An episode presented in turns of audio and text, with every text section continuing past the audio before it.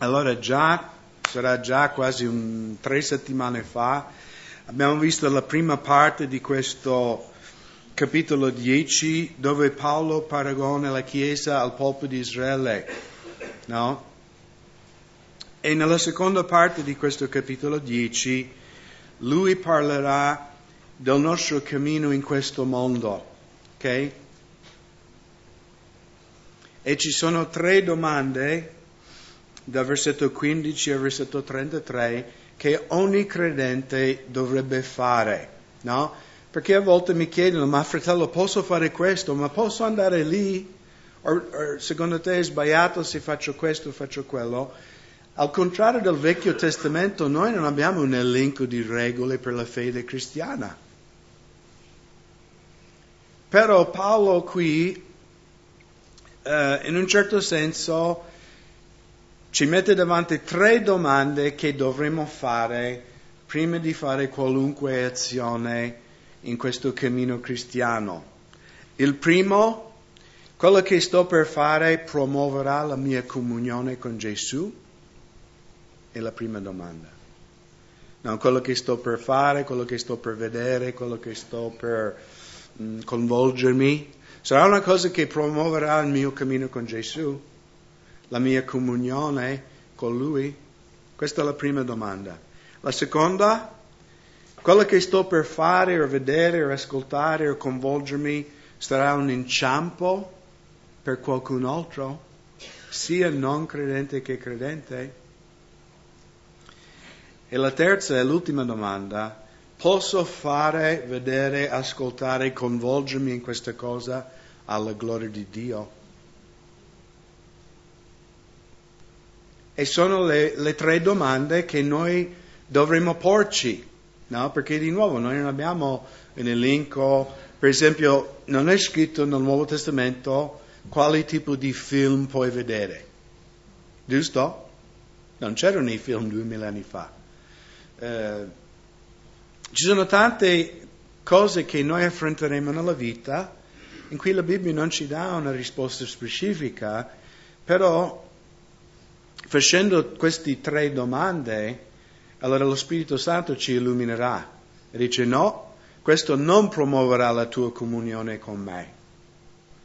Questo farà inciampare altre persone, sarà un ostacolo per loro di credere in Gesù, o sarà un ostacolo per tuo fratello in fede che magari ha una coscienza debole. O sì, questo puoi fare perché il Signore sarà glorificato, o no, non lo deve fare perché non sarà per la gloria di Dio.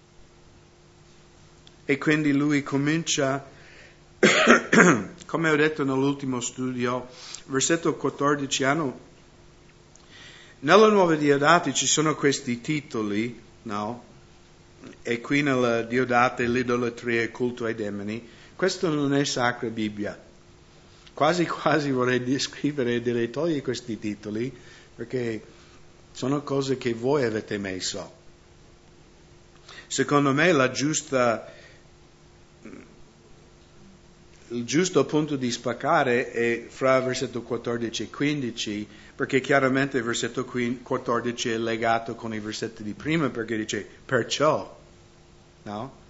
Cioè, per, secondo, come ho fatto questo discorso, perciò, miei cari, fuggite dall'idolatria.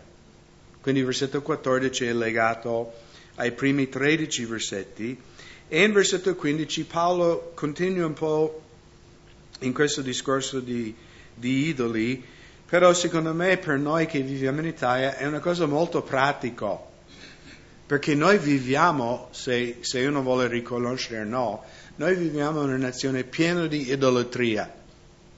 Ok? Anche in America viviamo in un paese pieno di idolatria. I nostri dei sono Ferrari, Lamborghini, no? la stella del football, il cantante pop, no? Non abbiamo Dagon o Baal, non abbiamo animale, ma abbiamo idoli lo stesso. E anche i credenti ai tempi di Paolo a Corinto erano in mezzo a un popolo pagano che offrivano anche prima di mangiare, tante volte loro offrivano questi cibi al loro Dio. E quindi i credenti giustamente hanno detto, ma come dobbiamo fare? Se siamo invitati alla casa di nostro datore di lavoro che è pagano, o il nostro amico, o il nostro parente che non è credente, e loro poi prima di mangiare offrono queste cose al loro Dio pagano, cosa dobbiamo fare? Dobbiamo mangiare? Dobbiamo dire non posso mangiare? E, e qui Paolo risponde a queste domande. Io parlo a persone intelligenti, giudicate voi ciò che dico. Il calice della benedizione che noi benediciamo non è forse partecipazione con il sangue di Cristo? Il pane che noi rompiamo non è forse partecipazione con il corpo di Cristo? Poiché vi è un solo pane e noi, sebbene in molti, siamo un solo corpo poiché tutti partecipiamo dell'unico pane. Guardate Israele secondo la carne. Quelle che mangiano i sacrifici non hanno essi parte dell'altare? Che dico dunque? Che l'idolo sia qual- qualche cosa o che ciò che è sacrificato agli idoli sia qualcosa? Anzi, dico che le cose che i gentili sacrificano, li sacrificano ai demoni e non a Dio. Ora io non voglio che voi abbiate comunione con i demoni. Voi non potete bere il calice del Signore e il calice dei demoni. Voi non potete partecipare alla mensa del Signore e alla mensa dei demoni. Vogliamo noi provocare il Signore a gelosia? Siamo noi più forti di Lui? Allora, di nuovo, io capisco che nei tempi moderni diciamo, di cosa sta parlando qui Paolo? E sta parlando del fatto che per noi credenti, no? E io dico veri credenti, solo perché tu sei nato in Italia o la Repubblica Dominicana o Stati Uniti d'America, in una nazione cristiana, non vuol dire che tu sei cristiano. Io mi ricordo tanti anni fa ero sull'autostrada giù vicino a Salerno e al casello dell'autostrada c'era un uomo che vendeva CD, lì in mezzo alle file delle macchine, e lui ha detto, eh, vuoi comprare un CD? Eh, Pino Daniele, non mi ricordo chi era. E io ho detto, ma è musica cristiana? E chiaramente voi comprendete cosa voglio dire con questo, una musica che loda il Signore, giusto? E lui mi ha guardato così stupefatto dice, ma che siamo animali qui? no, cioè, per lui tutto, cioè sei in Italia è musica cristiana, no? Anche se parla di ubriacarsi e fornicare, te, è sempre musica cristiana per lui, no? Ma solo perché tu sei nato in Italia non vuol dire che sei cristiano, perché cristiano significa come Cristo e seguace di Cristo.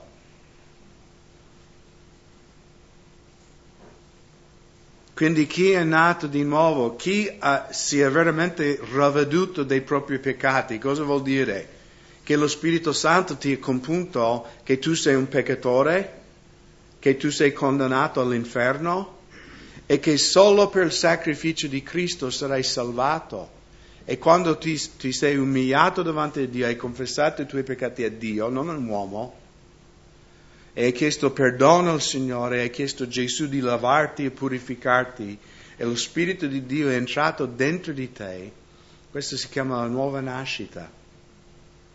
E solo chi è nato di nuovo può partecipare nella Santa Cena, biblicamente, perché altrimenti per te è solo un rituale che tu fai, no? Potresti andare al bar e bere un spritz e mangiare un cracker con formaggio sopra non c'è nessuna differenza. Come anche il battesimo.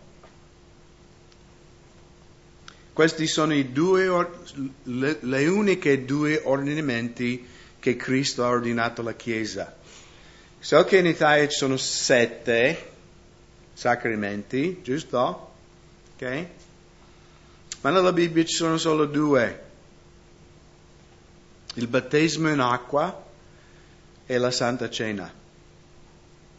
Il battesimo in acqua credo che la maggior parte di voi sapete il significato, è una dichiarazione pubblica, giusto? Che io, il vecchio Craig, è morto con Cristo. Io appartengo a Gesù oggi.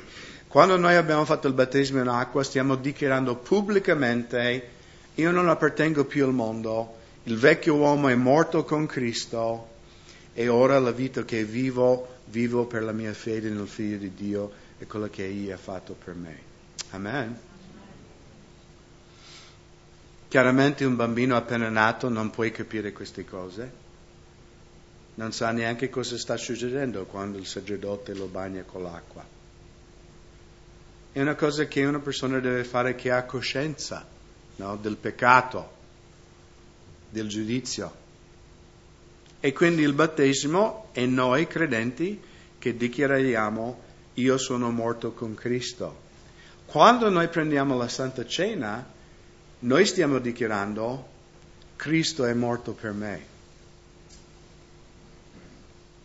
Noi questa mattina berremo del calice, mangeremo il pane che rappresentano il sangue e il corpo di Gesù Cristo. E quando noi prendiamo la Santa Cena, di nuovo è una pubblica dichiarazione da parte nostra, io sono stato salvato non per le mie opere, non perché sono religioso, ma per il sangue prezioso del Figlio di Dio. E la mia fede è posta solo in quello, in nessun'altra cosa. E quindi è una cosa speciale che è solo per noi credenti. Di nuovo, un non credente che prende la Santa Cena per lui non significa niente, invece per noi significa tutto. È, è il fondamento della nostra fede. Solo per Cristo siamo salvati. E di nuovo stiamo dichiarando pubblicamente la mia fede in, in quello che Gesù ha fatto sulla croce. E lo dico, questa mattina noi lo dichiareremo. E Paolo in 1 Corinzi 1 dice, quando noi prendiamo la Santa Cena, proclamiamo la morte di, del Signore finché Egli venga. E quindi è la Chiesa che pubblicamente testimoni della sua fede in Cristo.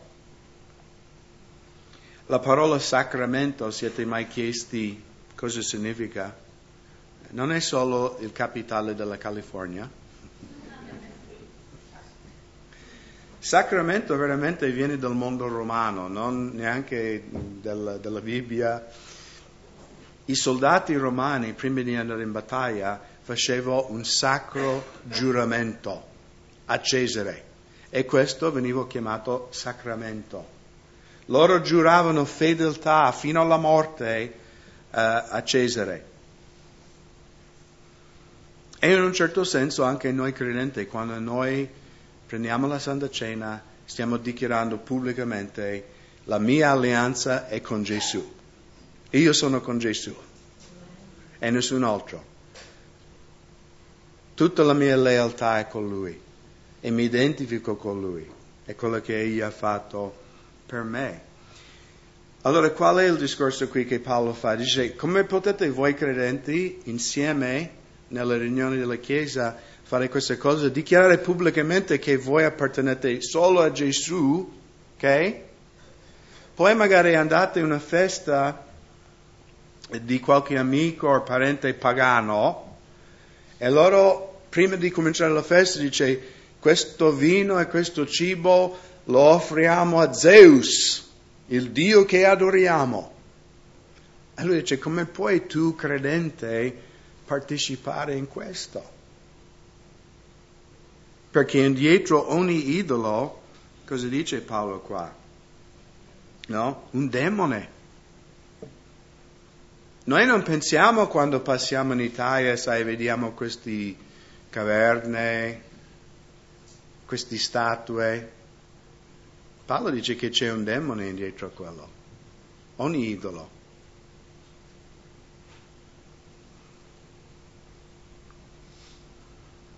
E quindi noi credenti, quando siamo in questo mondo, perché Dio, alcuni credenti allora prendono il modo sbagliato, allora non devo neanche parlare con non credenti.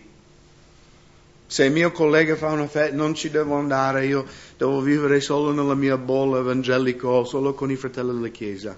Questo è giusto? No, questo è sbagliato.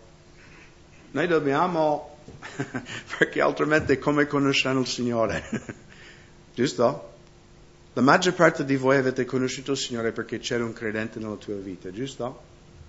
C'era qualcuno che era credente, che tu lavoravi con loro, era un parente, o magari hai conosciuto una festa. E magari loro hanno visto il mondo e hanno visto che tu eri diverso. E questo magari ha provocato la loro curiosità e tu hai cominciato a parlare del Signore. E mano a mano loro, anche loro si sono avvicinati al Signore. Paolo non sta dicendo che non dobbiamo andare a stare con le persone che non conoscono il Signore, anzi, dobbiamo andare. Però se loro fanno una cosa che, che chiaramente no, non promuove la mia comunione col Signore, dobbiamo dire no, io faccio digiuno alla vostra festa. No? Magari sono qui di presenza ma non mangio. Se l'avete offerta al diavolo io non lo mangio. Ogni cosa, versetto 23, mi è lecita, ma non ogni cosa è vantaggiosa. Ogni cosa mi è lecita, ma non ogni cosa edifica. Tanti fraintendono questo versetto e pensano, ah, vedi che Paolo dice ogni cosa è lecita, quindi uh, siamo nella grazia e posso vivere come voglio. No, non è quello che lui sta dicendo. Quello che sta dicendo è che noi non siamo salvati per obbedienza a leggi e regole. In quel senso non siamo sotto la legge. Però lui chiarifica e dice, non ogni cosa è edificante. Non ogni cosa mi porterà più vicino al Signore. Nessuno cerchi il proprio interesse, ma ciascuno cerchi quello altrui. Quindi di nuovo questa è la regola di noi credenti. Questo impedirà mia comunione col Signore? Questo sarà un ostacolo a qualcun altro? Il mondo come vive? Per i propri interessi, giusto? Ognuno pensa per sé. No? È la legge del più forte, no? La giungla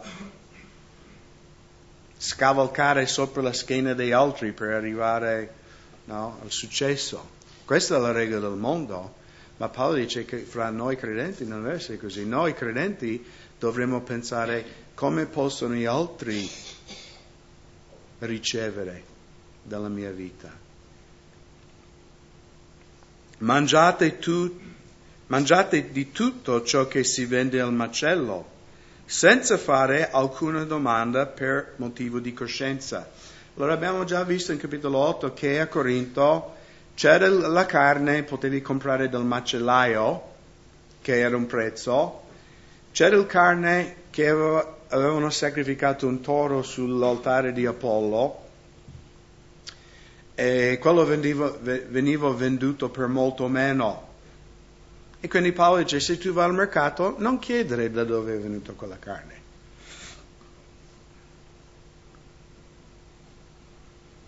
Perché la terra e tutto ciò che essa contiene è del Signore. Quindi di nuovo lui dice, non è che la carne perché è stato offerto a un idolo è carne posseduto. No? Perché a volte credenti abbiamo anche l'errore di cadere in superstizione. No? Ah, questo ha toccato il mondo, è contaminata. No, una volta quando eravamo nella barchessa Manin, quanti ricordate la barchessa Manin? Pochi di noi, ma era il primo locale della chiesa, è venuta una sorella di un'altra città in Italia, di un'altra chiesa, traslocata qui, e lei all'inizio, ma che bella chiesa, oh pastore, quanto meraviglioso, no? E io dico sempre ai leader, Stai attento quando cantano Osanna troppo veloce, perché dopo canteranno crocifiggiamolo. E dopo alcuni mesi lei è andata via dalla chiesa e la sua motivazione era perché noi facevamo la riunione dove il mondo si radunava. Perché secondo lei la barchessa Manin, che era del mondo, uh, era contaminata. Il palazzo era contaminato perché altre associazioni si incontravano. Eh, ma Paolo dice, la carne non è sacra, non è neanche, no? Questo è un insegnamento pagano, no? Che, che cose materiali sono buone o malvagie. Un coltello non è né malvagio né, né buono, dipende chi ha in mano il coltello. Chirurgo può guarire, il pazzo può uccidere. Quindi Paolo dice la carne non è niente, è solo cibo. Se è stato offerto un idolo o no.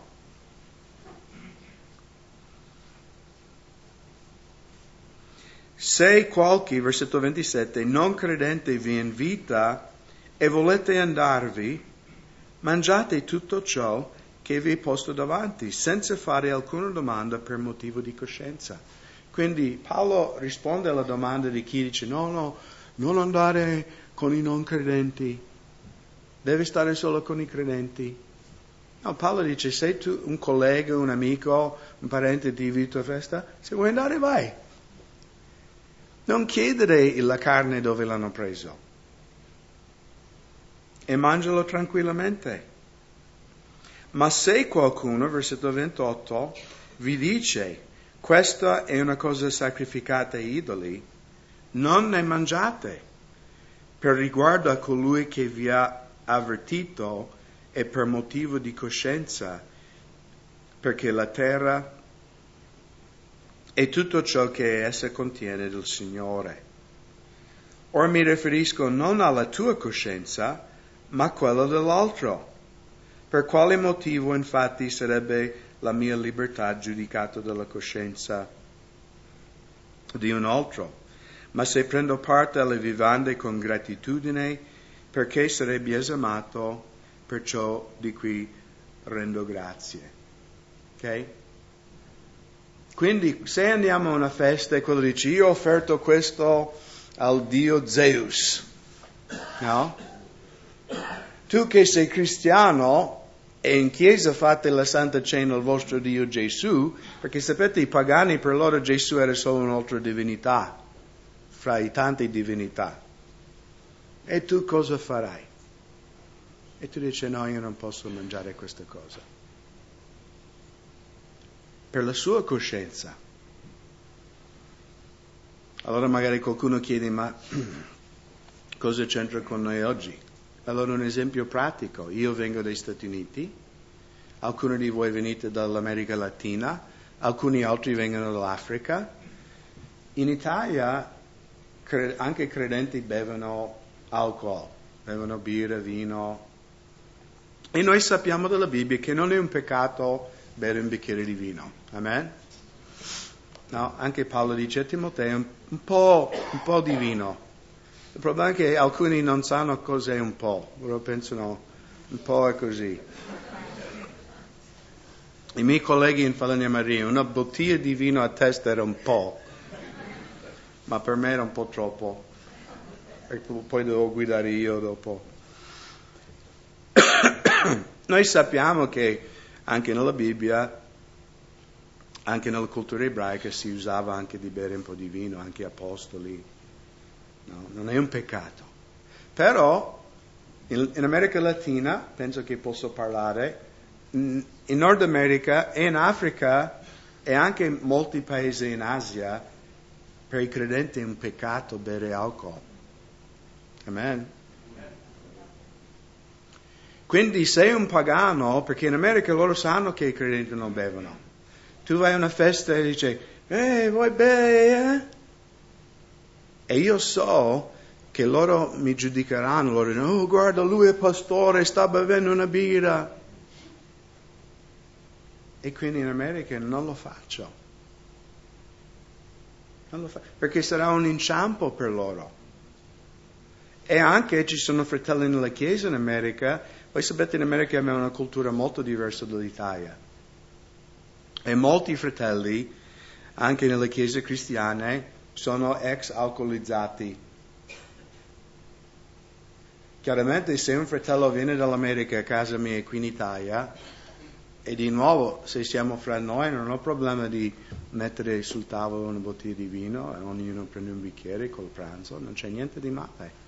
Ma se io so che lui era un, cioè come un, un drogato all'alcol, cioè un alcolizzato, cioè per lui è come che io metto una, una busta di eroina sul tavolo perché quella cosa ha distrutto la sua vita. Magari ha distrutto il suo matrimonio, ha distrutto il rapporto che ha avuto con i suoi figli, ha perso il lavoro. Cioè per lui quella cosa è del diavolo al cento per cento. E quindi non per la mia coscienza, per la sua coscienza.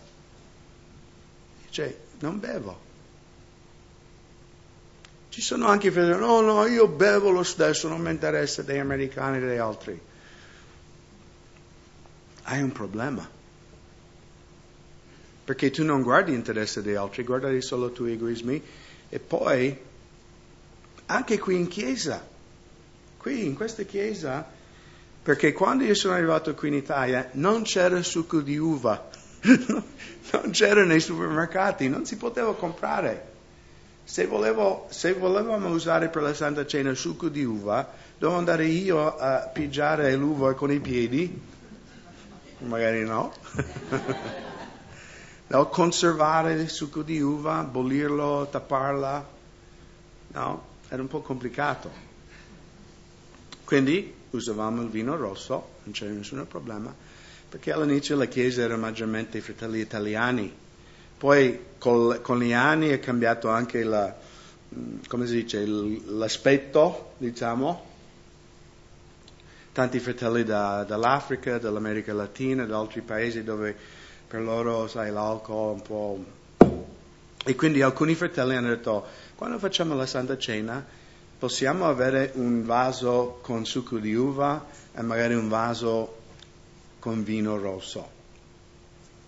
Quindi io ho parlato con gli altri gli anziani diaconi e ho detto, guarda, ha detto facciamo solo succo di uva perché adesso si vendono lì dall'altri supermercati. Ha detto facciamo succo di uva così. No? E sinceramente io non pensavo che sarebbe no, sorta nessuna discussione. Qualcuno ha lasciato la chiesa per questo. È venuto da me, non è da Dio che usate il succo di uva. E e io ho detto veramente, fratello, se tu leggi il testo della Bibbia, non è scritto mai vino. Il calice è scritto, no, non è scritto neanche il succo di uva. La Bibbia, quando parla della Santa Cena, parla sempre del calice. Non usa, noi non sappiamo cos'era, se era succo di uva o vino, ma alla fine non ha, io so che voi siete maturi. No, questo fratello era maturo. E io ho detto, fratello, se tu non puoi fare a meno dell'alcol, no, se tu non hai amore per i tuoi fratelli che magari per loro è un inciampo, ho detto non lo so cosa dirti. Ho detto prendi il succo di uva in chiesa, appena uscito dalla chiesa eh, metti un bottiglia di vino e... No, ma stavo scherzando però un po' per prenderlo in giro, per farlo ragionare. Noi dobbiamo chiedere ogni cosa. Questa cosa mi porterà più in comunione col Signore o meno in comunione col Signore? Questa cosa sarà un inciampo per qualcun altro? E poi la terza domanda, posso fare questo per la gloria di Dio? No?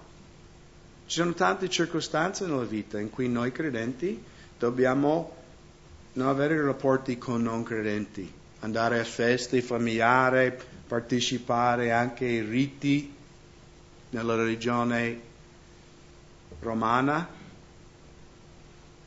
No? Tanti fratelli, ma posso andare a messa? Io dico prega e chiedo al Signore, se il Signore dice vai, cosa ti devo dire?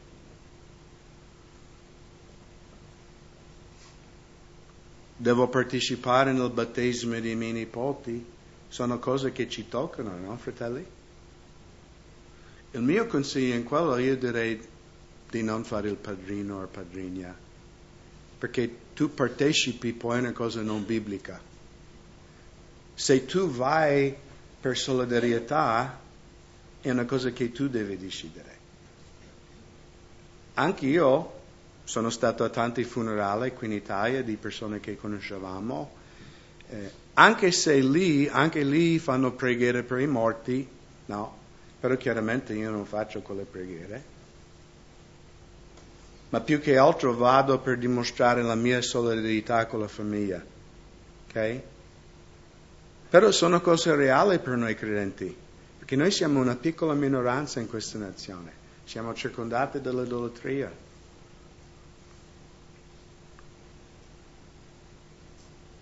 E poi Paolo conclude versetto 31, sia dunque che mangiate, sia che bevete, sia che facciate alcun'altra cosa, fate tutte le cose alla gloria di Dio. Quindi, quando tu guardi un film, dici posso guardare questo film alla gloria di Dio? Posso ascoltare questa musica alla gloria di Dio? Posso andare a questa festa alla gloria di Dio? Se la risposta è sì, vai. Parlo. Non date motivo di scandalo né ai giudei, né ai greci, né alla Chiesa di Dio. Come anche io compiaccio a tutti in ogni cosa, non cercando il mio proprio vantaggio, ma quello di molti affinché siano salvati. Quindi il cuore del credente è come il cuore di Gesù. Gesù non ha pensato a se stesso quando il Padre lo ha chiesto di venire qui come il primo missionario a dare la sua vita per riscattarci. Gesù non è venuto qui per i propri interessi, i propri interessi erano rimanere in cielo con papà, nella sua gloria ma lui ha negato il suo diritto e i suoi interessi per curare i nostri interessi. E dovrebbe essere il nostro cuore. Signore, fa che la mia vita non sarà mai scandalo per un'altra persona, ma fa che la mia vita sia una cosa che porta gli altri alla salvezza. Amen.